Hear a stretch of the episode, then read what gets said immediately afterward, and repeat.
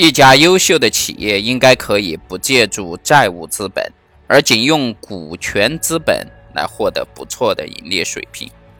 优秀企业的投资决策会产生令人满意的业绩，即使没有贷款的帮助也是一样。如果公司是通过大量的贷款来获得利润的，那该公司的获利能力就值得怀疑了。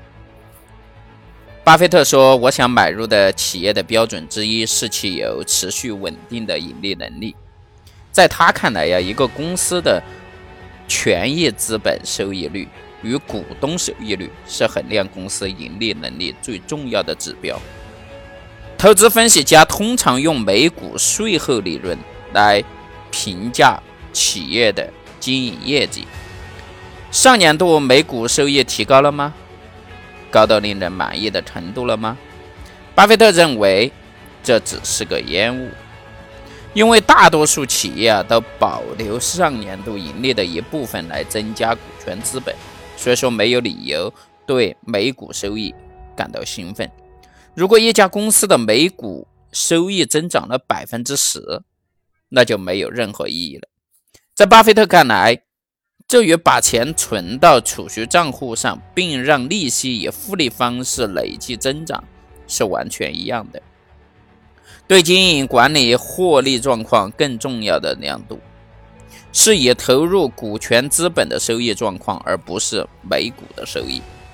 巴菲特更愿意使用权益资本收益率，那么经营利润对股东的比例啊。来评价一家公司的经营业绩，采用权益资本收益率时需要做某些调整。首先，有价证券应该按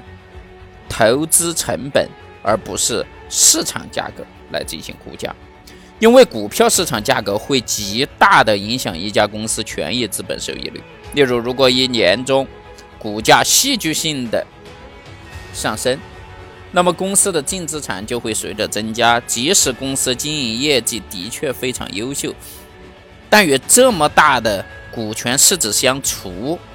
权益资本收益率也将急剧的减少。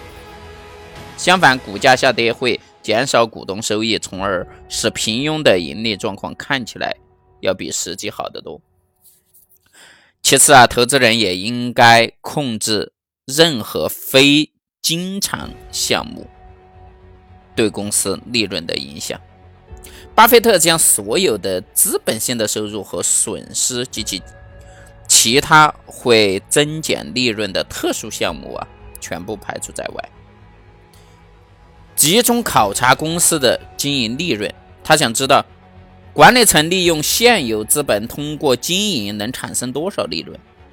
他说这是评判公司获得能力的。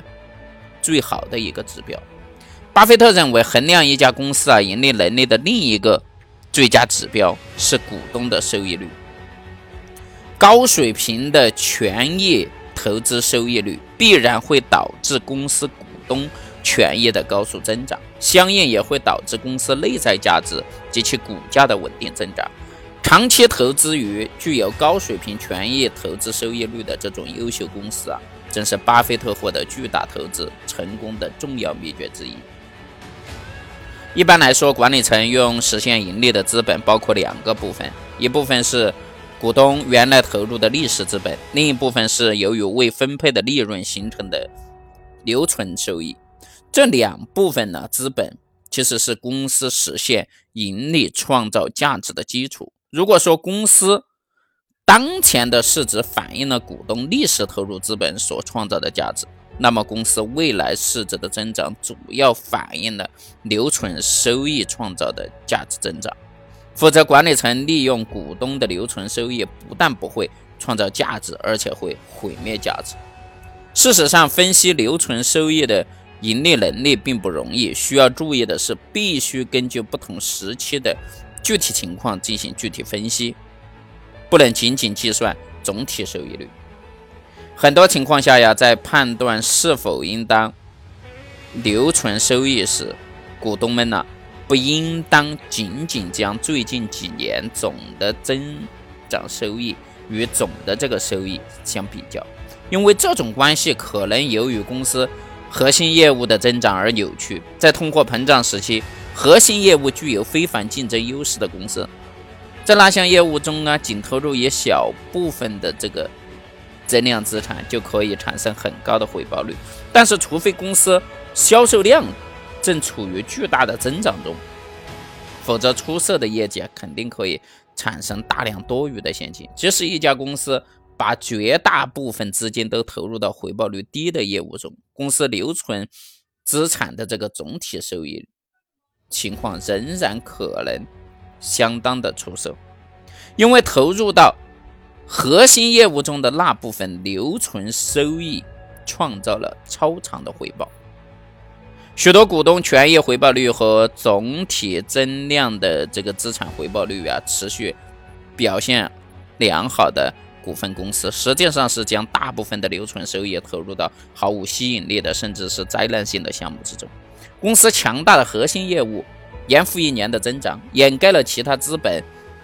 或者是配置领域里一再重复的这种错误。犯下错误的经理们呢，总是不断的报告他们从新的失败中吸取的教训，然后呢，再去寻找下一个新的教训。因此，对于投资者来说，重要的是要看重企业的能力、盈利能力。企业将来的盈利能力，是投资人投资。是否成功的一个关键所在。